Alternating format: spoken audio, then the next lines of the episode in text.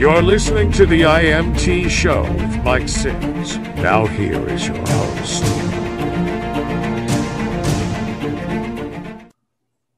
Lee Harvey Oswald. taught him Russian, and Lee Harvey Oswald thought he was going to be uh, a, a, spy, a big spy. They married him off to a, a KGB woman. He went to Russia, and uh, he couldn't keep his mouth shut. And all of his apartments were bugged, and they threw him out of Russia. So he yeah. came home. He was a throwaway, and they uh, they set that thing up really. You know, when you stop and think, mm. I don't know if you know anything about weapons at all. For a guy to be in a window with a bolt action rifle, right? That's a mail order gun, right? And all the variables that you have going down Dealey Plaza. First of all, you got an automobile moving on a decline you have wind gusts that are atrocious down there. Even the right. police radios were were knocked out, and you had signs and trees. And uh, a, a good marksman would have to sit down. First thing you got to do is you got to take your heart rate down below 60 because your pulse is in your finger, right? And you have to evaluate the situation that you're shooting into, and you're not going to rip all three shots in 28 seconds. That ain't happening. Yeah, yeah. The question I always had is is why did he uh, mail order a gun from Chicago when he's in Texas? You can get guns uh, anywhere. Because that was part of the whole thing. The the the, the Zapruder film was bought by Life Magazine, which is in which is in Chicago. Uh, they bought the film before it was ever shot, so they knew that it was going to be shot. You understand? And Zapruder held his finger on that button and never flinched. And two women were holding his legs because he suffered from vertigo. Yeah. And there's 13 shots being fired all around him, and he never moved. Have you uh, have you ever seen the Orville Nix film? Yeah. The, the film from. I saw side? the original Zapruder film. The 28 yeah. frames, they were frames that were cut out of it. There were, there, you know, uh, the the frames that were cut out were put back up on YouTube uh, a period of time later because they, they knew that they were going to be exposed, and they had they showed that you know what happened, how Kennedy got shot first in the throat, right, and Connally was the first one shot, right, and Kennedy got shot in the throat and he fell forward on top of Connally and then he got shot in his lower back, and they never talked about that for ten years later. Right. And then the driver of the car, Greer, turned around and took the last shot that that made Kennedy fly backwards, and the back of his head came out the back of the car.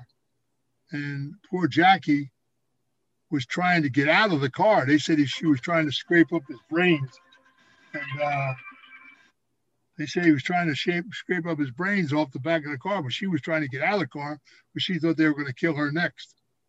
And when she got out, Secret Service guys had, if you ever saw the Zapruder film, they had peeled away from the car and they had to run back up to the car again. Right. And they did, and they grabbed her when she came out and they whispered in her ear, if you say one word about what's what you saw happening here, we'll kill your children.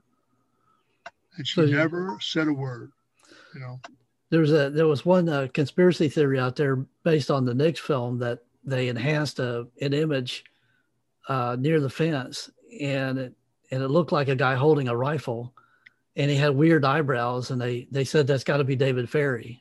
What what do you think about that one? David Ferrie was David Ferrie was a was a, a guy in New Orleans that was worked for uh, for Carlos Marcellus, and he he also knew Oswald because they did things down and down out of New Orleans. And there were 20 some possibilities at Dealey Plaza that day right. to kill, you know, supposedly kill Kennedy. One of them being Woody Harrelson's father. Yeah. Woody Harrelson's father was one of the hobos that came off the train that they grabbed when he was going over the bridge. And and he was a, he worked for Carlos Marcellus in New Orleans. Interesting. And they they had there were actually twenty some guys that were feasible could have taken shots that day. You understand from the grass right. there. Thirteen shots were fired, uh, and I think uh, you know there was a variation of people there, but the thing was orchestrated by a guy out of Europe who was the Jackal, Carlos Sanchez. Ah, And Carlos Sanchez was the guy with the hat at the in Dealey Plaza. And he uh, he or he put the thing together. That was the first thing he ever did in America. Wow. And they never could track that because Carlos was one of the most cleverest guys. I mean, I, I had a couple conversations with him. I liked him a lot, actually. He was a clever guy. And he, even the guy in jail that's supposed to be Carlos Sanchez isn't him. He's down at his father's ranch in, in uh, South America. And he, uh, but he, you know, he, they never could catch him because he would come and stay at a Catholic Catholic installation, like a, a priest going to a, staying in a nunnery and stuff like that. Right. And he would hear, and when you went to talk to him, you went to a confessional, so you never saw his face. And he never talked on the phone, and he never did. And they put twenty, they put twenty thousand in the bank account for him, and Right. uh, and he took care of business. Know, Do you subscribe to the? Uh, there's one theory out there that Miami was the primary hit zone for JFK. no, that's bullshit. That's CIA shit.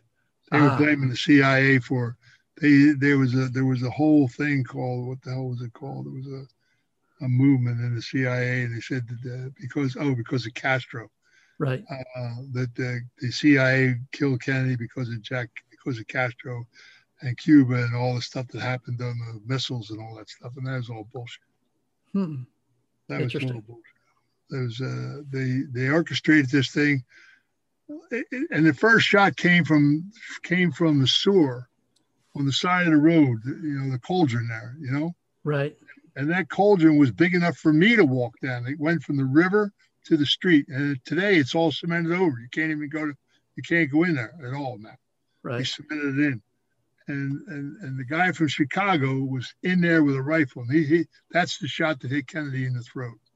hmm he took the first shot to hit Kennedy in the throat.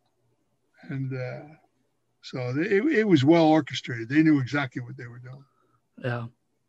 I mean, it's. Uh, And Greer, the guy who was driving the car, he he did a, a, a, a dying testimony that he took the last shot on his deathbed hmm.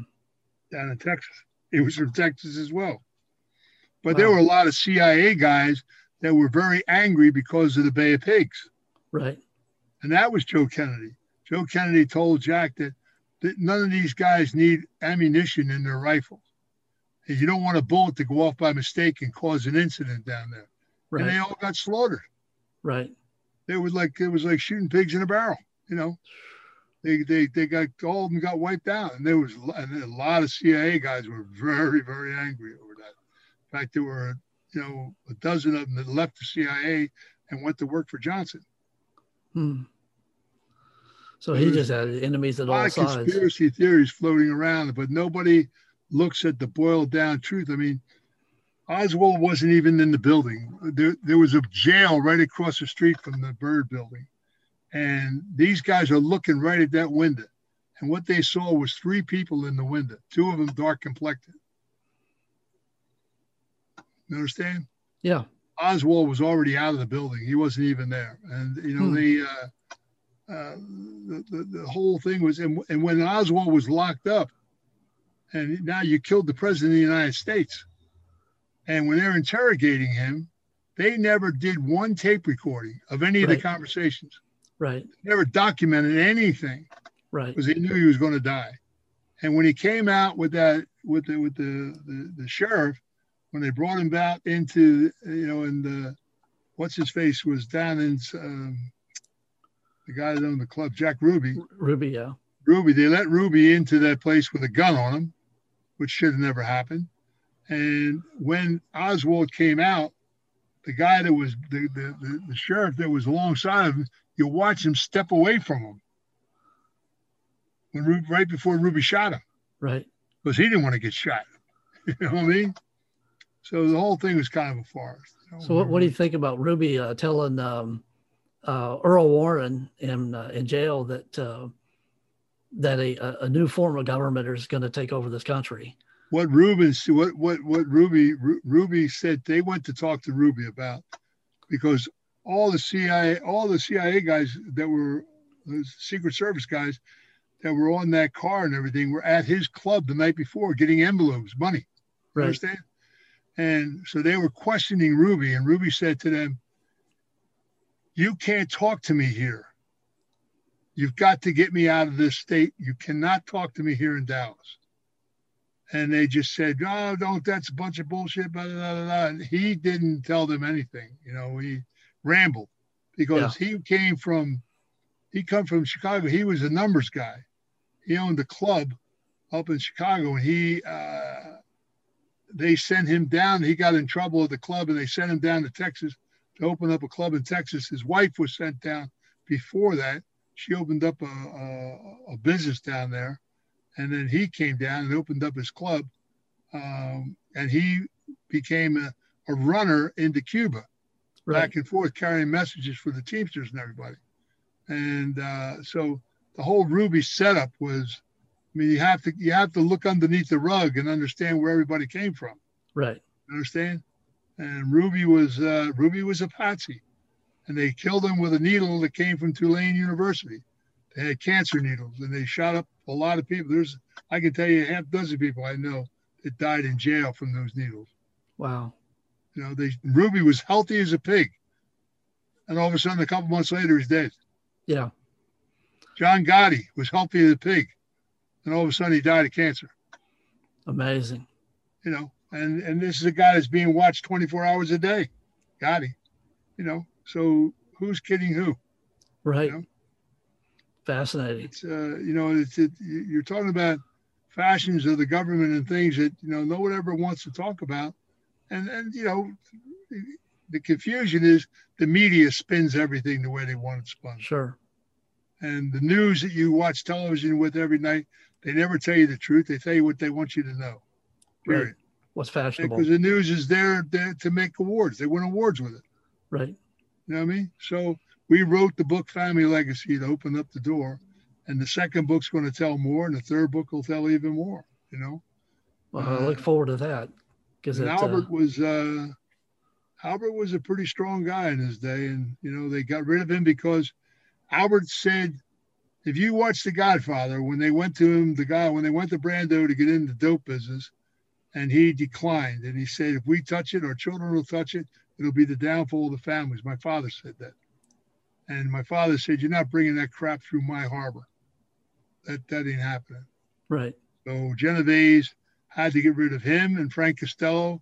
There were people, Frank Costello had the greatest political book. And Frank Costello turned around and said, if we get in this dope business, we're going to lose all our political contacts. And people in Buffalo weren't that keen on it. People in Chicago weren't that keen on it. Right. The outfit wasn't keen on dope. They they took over Las Vegas. They had enough shit of their own going, earning money, and Mhm. they, uh, uh, you know, there was just uh, just a lot of you know just a lot of confusion was Oh yeah. going on in the country at that time because you had the banks going off of the gold standard. Right. You had all the union problems up in the Northeast with the miners. You had the Hoffa situation was a problem. So there was a lot of confusion going on in the country, and things were being done while nobody realized what was being done. Right. Well, that's uh that's definitely a your book Family Legacy is definitely something that, that everybody should read. It's um it, it there's just so much detail in it. It's it's incredible. Did you have you read it? It's uh yeah, and uh, my wife read it too, read. and she just and she was thoroughly enthralled. Uh, That's a pretty good read. It's not, It's a very very good book.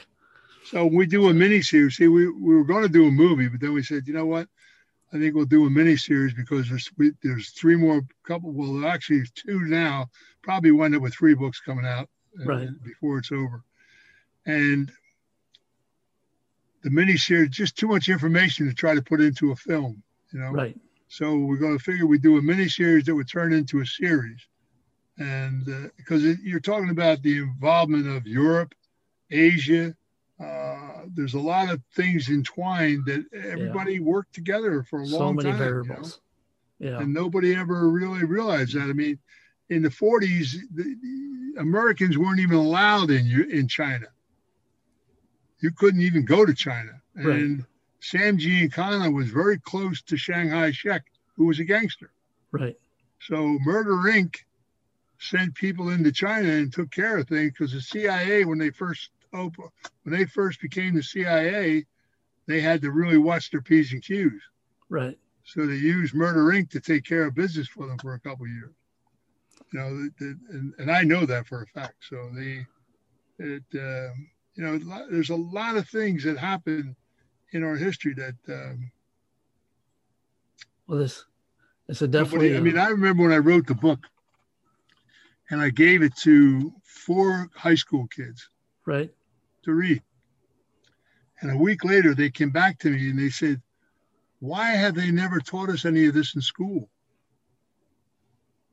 You know, because they went and looked up the names of the library and it's all there. Yes. I mean, the whole Kennedy thing, you can go to the library and there's a lot there that, uh, you know, that it tells a, tells us a lot of stories that, about different things, the Murchison family. And uh, I mean, people never realized that Clint Murchison was probably the wealthiest guy in the country at the time, more than right. And when they built, when they built the thing in New York, Clint Murchison put the money up for that, not Rockefeller Right. and you know the uh, he was just a very very wealthy man because he was the first guy to hit oil in Texas. And what's his name? Uh, um, a, HR. Hunt. He, he, he came, Hunt came from Chicago as a kid. He traveled out to California. Then he wound up in Houston. right. He wound up in Dallas in the Houston area, and he was a card shark. Hmm. And he won a lot of the uh, lot of the oil field deals off in a card game, and became a very very wealthy man. He, he was a he used to I used to sit next to him, you know. He used to come to my fights down there, and I and I sat next to him one day, and I was having a chat with him, and and he, and he leaned over to me and he said, and he, he used to dress in, in he dressed in old suits he drove an old car. He bagged, he brown bagged his lunch every day. Right. And he leaned next to me and he said, You do realize, son, you're talking to one of the wealthiest men in the world. I said, Okay. but he was he was he was a hot potato. I liked him. He was all right. Well, let's. There's a lot Uh, of people like that in Texas that were Texas. Texas had four of the wealthiest people in the country and in partially in the world living in Texas. You know, you you you had you had the two brothers that uh, um, H.L. Hunt, Sid Richardson, and um uh, Mur- Murchison, and uh, the, there were two brothers that that ran. Uh, oh God, I knew them well too. Jesus, let me think. My mind's going blank. They they they built the Houston Harbor, right. and when the boats when the, when World, World War II when they when they were going into World War II, these guys built all the boats for the they, they got the military contract Right. and uh, they also built all a lot of the a lot of the facilities where where soldiers were and everything else and, and federal buildings and bridges they got federal contracts because there was a guy in austin texas that signed the bill for it so they uh, it was uh, it was great i mean they were there were some pretty clever people down there in texas for a while Amazing. I want to uh, get in a little bit about your your, your movie career now. The um, you know we, we just heard about uh, Richard Donner passing away, and and I'm very so sorry to hear that. so sad Yeah, uh, such a such a extraordinary man and a lot fabulous of body director. work. he was a fabulous director. I mean, he uh, he made the Superman movies. He he just uh, he, he lived, eat, and slept it. Yeah. And they didn't want to pay him, so they got they fired him and got Richard Lester to come. I mean, it was just diabolical what they did. And they, I mean, and, and I blame Christ, Christopher should have stood up and said, "No Donner, no me," Right. and they would have had to bring him back, you know. But Hackman never came back, and 86% of the film was already shot. That's Wow. why the Donner cut is so good. You ever see the Donner cut? It's really oh, yeah. Yeah. much very- better. It's much better. It's a shame that he didn't have the ability to finish the way he wanted to finish it, you know. But he, uh, Dick was a tremendous guy. What a great guy to work for. So, did how, um, how, how did you you come upon getting the role in the in the Superman movie? I was doing a picture with Gene Hackman down in uh, in Spain called March or Die, and they flew us up from Spain to meet Donner, and uh, Donner wanted me to play his character Non. Thank you for listening to the IMT show with Mike Sims. The views expressed by guests are their own and their appearance on the program does not imply an endorsement of them or any entity they represent. The IMT show is an opinion show and not to be taken as serious personal, legal, tax or financial advice. It is meant as entertainment only. IMT show, Mazaroff for Mike Sims is not responsible for ad content. For more information on show schedules and content visit www.mazaroff.net slash IMT.